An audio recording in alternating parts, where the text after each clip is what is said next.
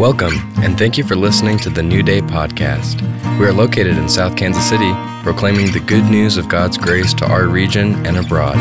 If you'd like more information, please visit our website, newdaykc.org.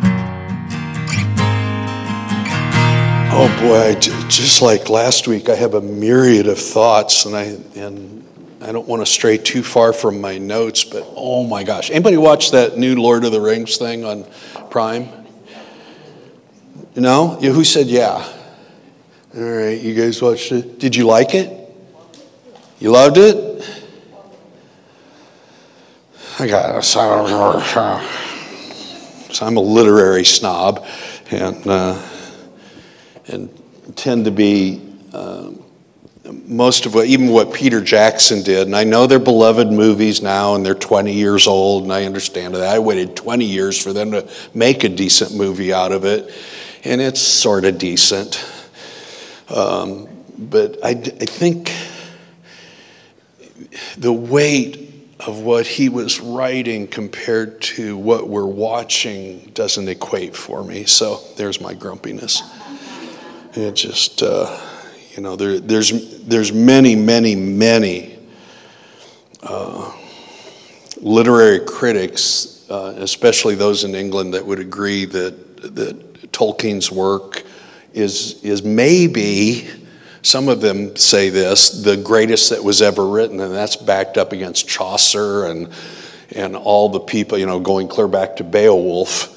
Uh, but one of the most important pieces written, you know, we take it as fantasy and we make movies out of it, and our kids play little games out of it, and we have swords that we name and all that. But it was just such a profound work. And if you know anything about Tolkien's life, he was a deep, deep conscious believer in the Lord Jesus Christ. And he did many other things besides writing The Lord of the Rings uh, and, and stuff that he was uh, accountable for and accomplished in his life. He helped edit and write the Jerusalem Bible, which was an English version, uh, an English Catholic version of modern language Bible. And he loved God. He loved him his whole life. His wife loved God. And they were very, very, very devout. And in many ways, he was very non religious. And uh, it would have been fun to meet him, but I think he was probably rather odd and quirky. Anybody who could write that would have to be. And uh, to live in another world like that. Um, How many of you, last week I talked about this, so we've been doing a long lesson on the economy of God and what I meant by that. So, to catch up guests, and, and if you weren't here, what I mean by economy is not money. Economy is the operation and how uh, God manages the kingdom, how he manages his authority within the kingdom. And God has an economy that's so different than ours. It's so vastly different, and we bring everything into our culture and what it means today, and he meant something far different. Actually, almost every story that Jesus told about money wasn't about money. We make it about money because that's what's important to us, and you can use it that way.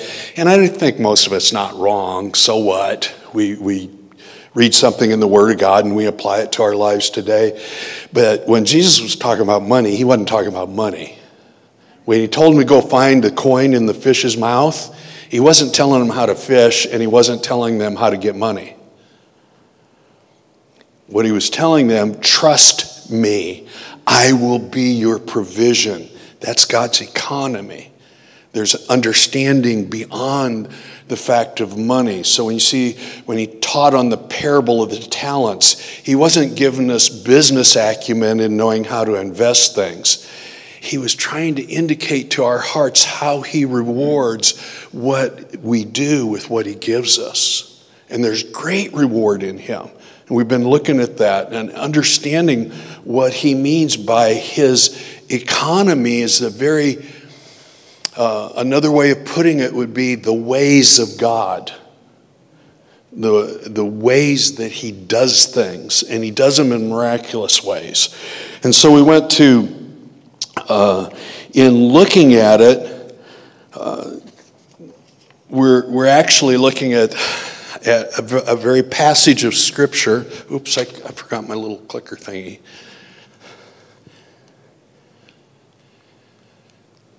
Nope, that's not working. Somebody, did you hit slideshow? Ah, there we go. Got it. This is all the stuff we did. See what you missed?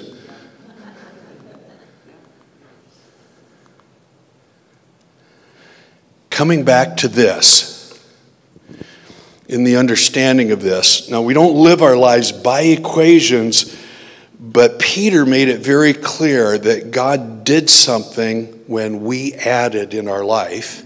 And you go back to uh, the first verse in 2 Peter 1, and it says this Grace and peace be multiplied to you in the knowledge of God. When we grow in our knowledge of God and who He is, and we start adding things in our life, God multiplies things. That's the true multiplication principle that's, that's there. He says, great, the reward is grace and peace. When you do one, now think of this how many times you've done uh, one feeble little, okay, I'll try. Did you ever get that out? You know, he showed you to do something and it was big, hairy, scary monster. And you went, okay, boy, this better be you, God, and not my silly mind making things up again. And when you did that, He multiplies grace, which is His favor, and peace, which is everything. If you have peace, you, that's, that means because peace is a reflection of your trust in God. When you're peace, you don't have to make it happen. You don't have to strive to get it there. And if you have peace, it's amazing. We always think it takes great courage to stand against fear, it takes peace. If you have peace, you can face your fears. If you don't have peace, your courage is going to waver. It's really, really, it's really important to have the peace of God. That's why he was called the Prince of Peace. His peace to us gives us actually the strength to get through life.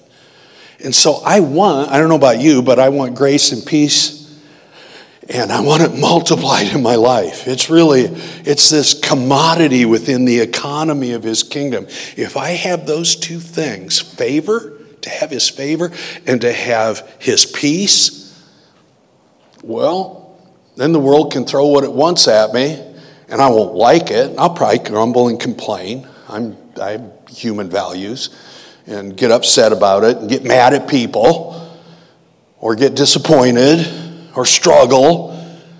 But man, if his peace comes over me, oh, you know, I know some of you have, uh, you know, probably all of us in here have lost loved ones.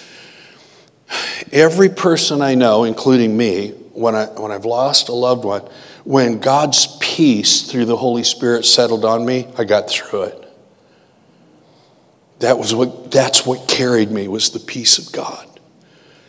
And when his peace came in, it was just like, uh, I was reading a little devotional thing this week, and it's just like when John describes in, in John 13 that he laid his head on Jesus' chest. That's what peace is. That was, where else can I go? You're it. And here's the thing He never rejects that, not one time. Whether you've been naughty or nice, doesn't matter. You run in and put your head against His chest, He will not push you away. He'll say, Come here. And he just get His, you know, I'm speaking symbolically, but He just put His arms around you and hold you there. John never forgot it. He never forgot it. He wrote it in the gospel, and then you see it in one of his letters when he starts writing, I'm going to tell you about something. We were with him, we were with God. That which we saw and we handled and we heard.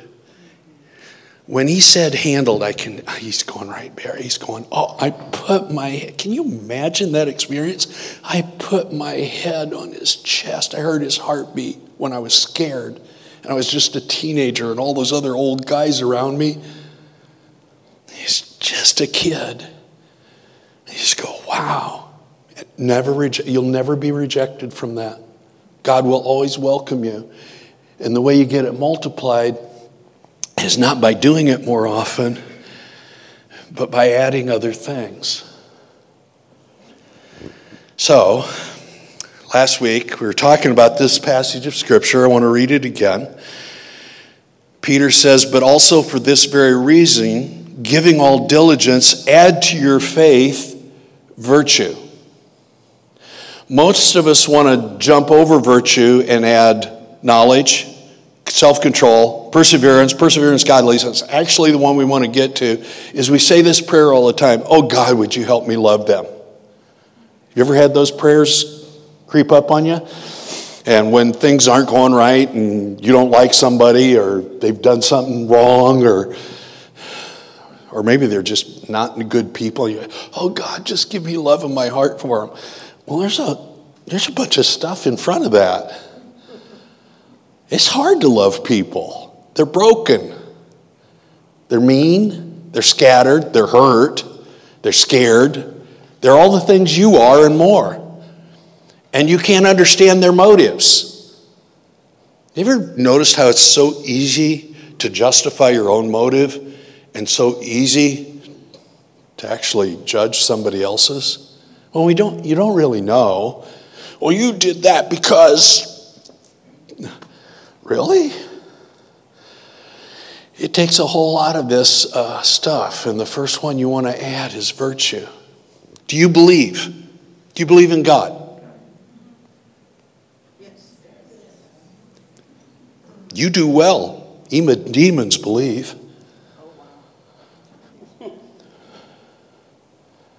They know God's God. And that's actually biblical. That's from James. He said, You believe? You're doing, a, you know, devils know that. But what devils don't know is the next part that what you can add to your believing is virtue, and they don't know how to do that. Now, how many of you did the assignment and read in Genesis? Yeah, star for you, Brenda first among equals. It's really such a profound story. The story is of Joseph. And because you see, we think that meeting, first of all, we don't really know. We think we know what virtue is, but it's so much bigger than what we're usually taught or what it is. And then virtue takes great courage you just you don't get virtue because you did the right thing. You get virtue because you were courageous enough to do something. And it works in two ways. It's what you do privately and what you do publicly. Most of us are focused on what you're doing publicly. And we have the courage to stand up and say things in front of everybody else and stuff. But the greatest courage is when you're all alone and there's nobody else looking. And you choose, and to be virtuous actually means valor or courage. And it also means other things to do the right thing. To be virtuous is doing the right thing at the right time for the right reasons. That's virtue. Wholeness, completeness. Uh, when I say to you, the virtuous woman, from Proverbs 31, what do you think of if I say that that way? She's a virtuous woman. What is she? She's, sweet. She's sweet. She's kind. She's gentle. Giving. What else? She's a virtuous woman. Good. Innocent. You would think that. Pure. If something's virtuous, are they pure. She's a virtuous woman. She's a courageous woman. If you look at Proverbs 31, she chooses right for her family, for the sake of others. Uh, most believe that Solomon was actually writing about his mother, who was an adulterer. That's mic drop time. But he watched her all of her life, and even though she made mistakes, she came back and she kept adding virtue to what she believed about God, his life. The story of Joseph is probably one of the most profound stories about virtue that you could ever imagine. I thought it would do us good. And uh, since you didn't do the assignment on your own, now, class, I'm going to read a little bit of, maybe all of it, just t- taking 10 minutes to look at this in, uh, in Genesis 39. So that, that's where it kind of, uh, this is after, after the story of his early teen years, and at the beginning, it's kind of a switch. This happened around age 17. Uh, in which he got thrown in a pit by his brothers. He gets rescued. He finds himself on an auction block in a country where he doesn't know anybody. Uh, he doesn't have anything, by the way. He has nothing at that point in time because they took his clothes. He was thrown in the pit naked.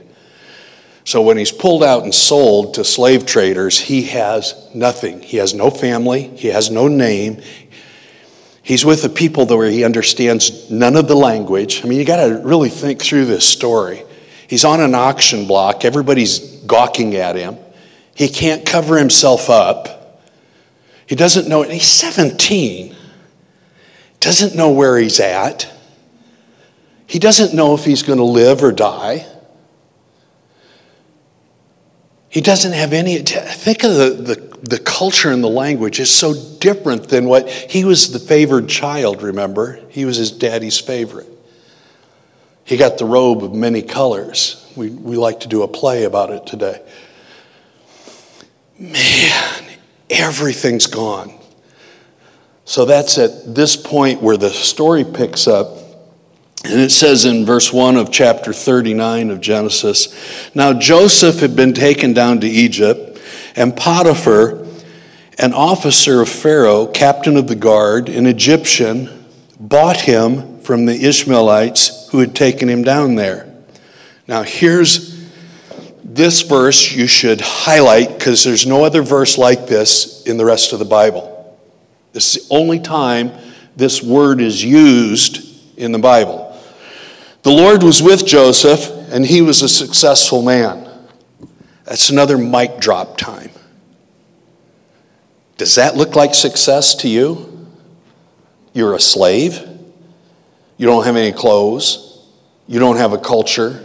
You don't have a history. You don't have any rights. You can't say, uh, Excuse me. You don't even know how to say excuse me because it's a different language is absolute terror, and he's a su- successful man. I'm going to find out why. And he was in the house of his master, the Egyptian, and his master saw that the Lord was with him. Oh, somebody else saw it. It's amazing. That the Lord was with him and that the Lord made all he did to prosper in his hand. Now, this is an interesting word because meaning to, to prosper, the word is favor. He has the favor of God. Do you know what the New Testament word for that is? Grace. That's what grace actually means is favor. It means unmerited favor. Joseph has the grace of God in his life, unmerited favor. And the guy who's his owner recognizes it immediately. How did he recognize it? Joseph was just being who he was supposed to be. He was believing and believing God. I don't know what that all looked like, and we don't get to see the whole story here, but it's such a snapshot, isn't it? You ever felt like you've lost everything? Hmm? given it up? Has anybody ever like left and just given, given it up, done that one? Yeah, I did too. That's why he called me out on the water. You know, we see it as a big fat sacrifice. After you've done it, you go, nothing. And I can remember going into vocational ministry to teach recalcitrant teenagers and giving up my career in politics. I did actually have one. And I had the favor of God on me. I can remember it was such a big sacrifice. I look down now and I go, that was nothing. Didn't mean a thing, except it was fun at the time. But the adventure was when you stepped out on the water, when He called and you listened. And you, there's nothing like that step. There's nothing more exhilarating. Am I, my, my, think of what Brenda had to do. My wife had to go along with it. yeah, she was a little recalcitrant at times, truth be told. Uh, I mean, you know, it was all in front of us. I was a yuppie back then, is what they called it, a young urban potential. So I, I became a young urban failure and took a two thirds cut in salary and did all that. You know what? It made every other step easier. Why? Because I, I was adding something into my life, and that was the courage, the courage to make a decision to say yes.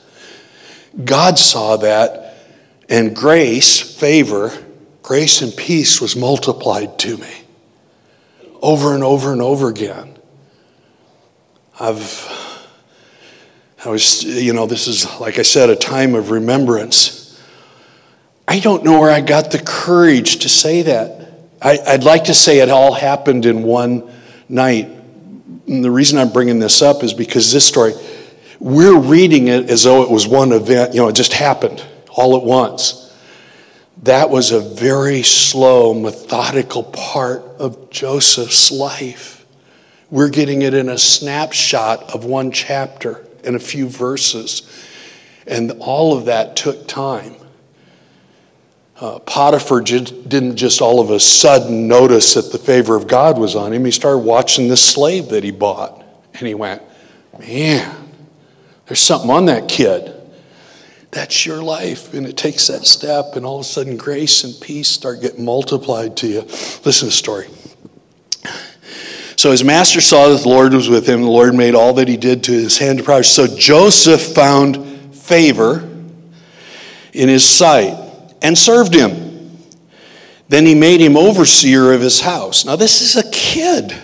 Now, maybe he was 20 by this time, I don't know. And all that he had, he put under his authority. He gave him authority as the ruler of the house, and he's a leader in Egypt, which is the most powerful nation on the earth. So it was, from the time that he had made him overseer of his house and all that he had, that the Lord blessed the Egyptian's house for Joseph's sake. Got multiplied, didn't it? Joseph added virtue with courage, and Potiphar reaps the benefit, and it gets multiplied. It's an amazing story. And the blessing of the Lord was on all that he had in the house and in the field. Thus he left all that he had in Joseph's hand. He didn't know what he had except for the bread which he ate. He didn't have to worry about a thing. Joseph was in charge. It should be a new sitcom Joseph in charge. Now, Joseph was handsome in form and appearance. I don't know why that's in there, but I like it. God looked down on this kid and went, He's just handsome. He's a delight of my heart. You hear, remember, this is inspired by God. Can you imagine Moses when he was writing this part, going, smiling? It's one of his forebears. And it came to pass after these things that his master's wife cast longing eyes on Joseph and said, Lie with me. Uh oh. Uh oh. He was handsome and he had the favor of God, and she went, huh. But he refused. An act of courage, of valor. He added virtue. Stunning thing. And he said to his master's wife, Look, my master does not know. Uh, did not know what is with me in the house, and he has committed all that he has to my hand. There is no one greater in the house than I. He recognizes the favor of God on his life. Nor has he kept back anything from me but you, because you are his wife. How then can I do this great wickedness and sin against God? He didn't talk about sinning against Potiphar or her or even himself. But he saw something here and the courage that it had to say when he was all alone and go, I can't do this. This is wrong. That's virtue. Another word for virtue is valor. To be a man of valor. And he had to do it in private first because nobody else is seeing this going on. It's just him, and we're getting to peek into this story. And we're looking at a young man who went, No, I'm, I'm, I'm not gonna, I'm not gonna sin against God. I'm not gonna. So he makes a choice. I'm gonna jump ahead in, in the story. You read it again this week. But what he ends up doing is she still keeps coming after him. Doesn't that sound like sin? She keeps coming after him. And you know what he ends up having to do? Is she's got him by the tunic. He runs, only the tunic doesn't. So once again, he's naked and afraid, like the program. He's got no clothes on, but he did something. In his valor, he ran away from sin. And it was a private choice that ended up being public because now he's naked in the house and everybody else is going to see it and she's got an accusation she can bring against him. Whether it's nobody else knows whether it's true or not, because he's naked and afraid.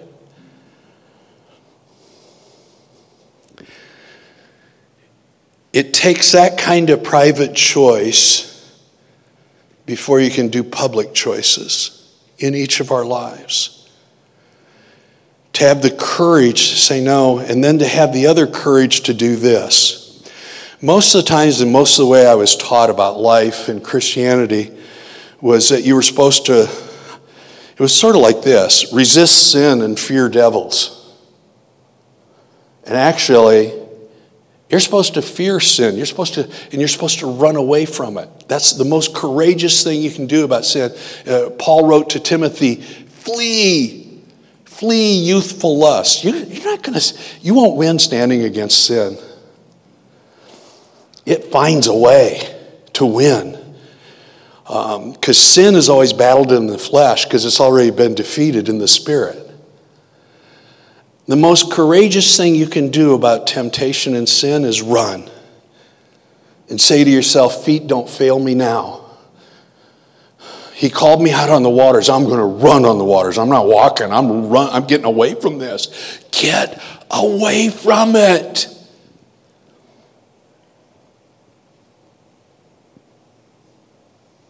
Stand against the enemy.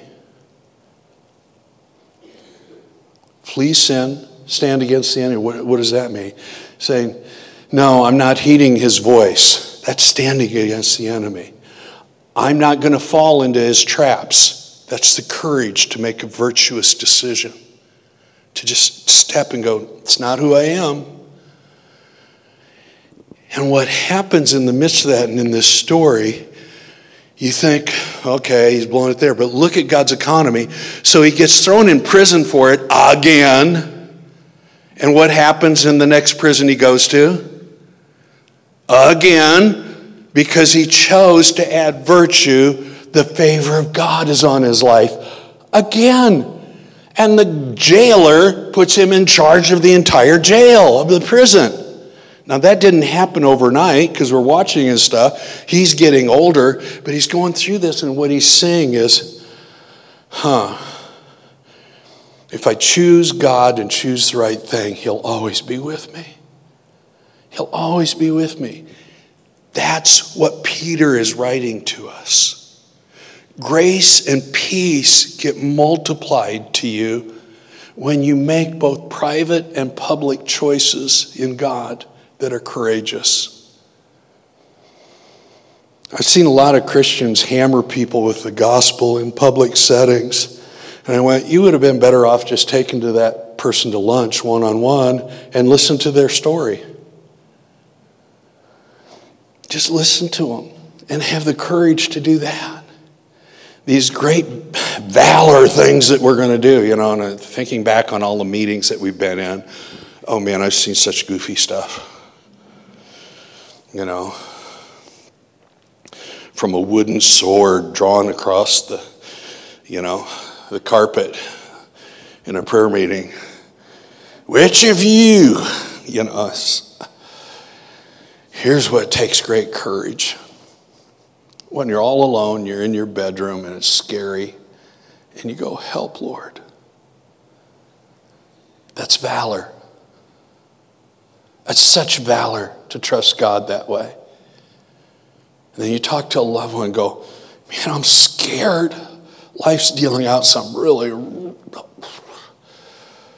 difficult things. But let's trust God together, and you take their hand and you pray. That's valor. That's adding to your faith virtue. It's just we don't know what virtue is. You know, it's, it's like being stuck in the Princess Bride. I don't think you know what that word means. Well, I don't think we know today. Because it means, we're going to look at it next week. It means a lot of things. As a matter of fact, it hinges on your faith. And I'll explain what I mean by that next week, but it's this courageous thing. So, question Can you be like Joseph? Can you be a person of valor? And every one of you should be able to head nod within yourself and go, Yes. Not because you want it, but because you are. He made you for this, or He wouldn't call you to this. God always calls us and makes us into who we are. He made you to be a person of valor. I'm a person of valor. I am. Boy, that's so hard to do. I think all the times I was scared. I was such a scared little boy, so afraid. I can't say I'm never afraid anymore. I'm not afraid of what I used to be afraid of. Why? Because God's with me and I'm a successful man. I, I get to be Joseph. So do you. Can I pray for you this week? Go back and reread this story. Read that story in Genesis because I only hit a couple of the highlights. There's so much there about what we're talking about. And we'll look at virtue next week and what it means. And I dare say that if you can find a place in faith this morning to add to your faith, that you have a heart of virtue, of valor. One more little thing. So I had a really weird dream this week. Yeah, in the midst of all the getting bit by the spider and going through all that, I had this really weird dream, and I had to talk through it with Brenda. And I think I know what it means now, and, think that the systems and the economy of our world cannot give you anything. I had this weird dream about that uh, these this government entity was trying to give me stuff and and and we're trying to make my life okay. And I was like, I don't want your stuff in the, in the dream. Then I woke up and I heard a phrase from an old song from a group called America. Now, picture it together, song, you know, America. This has been an enigmatic song since it was written. People don't understand. But here's the line that went through my head. It's called The Tin Man. It talks about Oz, the Wizard of Oz. Says, and Oz never could give nothing that the Tin Man didn't already have. All the stuff seeing, that we're seeing going on, it's mirrors, smokes, and light. Somebody behind the curtain that's just a little dried up little prune pulling cords. I am the great and terrible Oz. It's nothing. They can't give us anything. I already have it in Christ. It's just, it's Joseph. I already have it in Christ. What are you going to add to me? You can't give. Don't look to them for anything. Look to God. Take a step of courageous valor and trust Him. Because Oz can't give nothing that you don't already have. There's nothing you need from them. Your sufficiency is in Christ and Christ alone. In, sing that old song, in Christ alone. Yeah? Let me pray for us. God, we trust you. And even when we don't feel courageous, I have faith. Because I have faith, I can add to my faith trust, virtue, valor. I'm going to trust you again with my life this morning. I do. I, I step out on that water one more time and say, I trust you, God. I trust you, I trust you, I trust you. Winds are blowing and times are changing and governments are messed up and my family hurts and people I know aren't doing well. I trust you, God. I choose right now in my heart to trust you. I will not receive from other economies. I will receive from you and your economy. You are my hope. You are my deliverance. You are my provision. You are my very present help in time of need. And I flee, I flee right now from the temptations of what this world has to offer. And I refuse to lie with anything. And I say, Strengthen me, O God, in my heart. Strengthen me in my resolve. And let your grace, your favor rest upon me and be multiplied to me. Let your mercy be shown. In Jesus' name, amen. By the way, that's what you'll find later in the story of Joseph. When he's in prison, he gets mercy. It's just, I get it. The story's incredible. It doesn't get any better than that. So, now, may the Lord bless you and keep you. Lord, make his face to shine upon you, be gracious unto you. Lord, lift up his countenance upon you and give you peace. In the name of the Father, and the Son, and the Holy Spirit. Amen.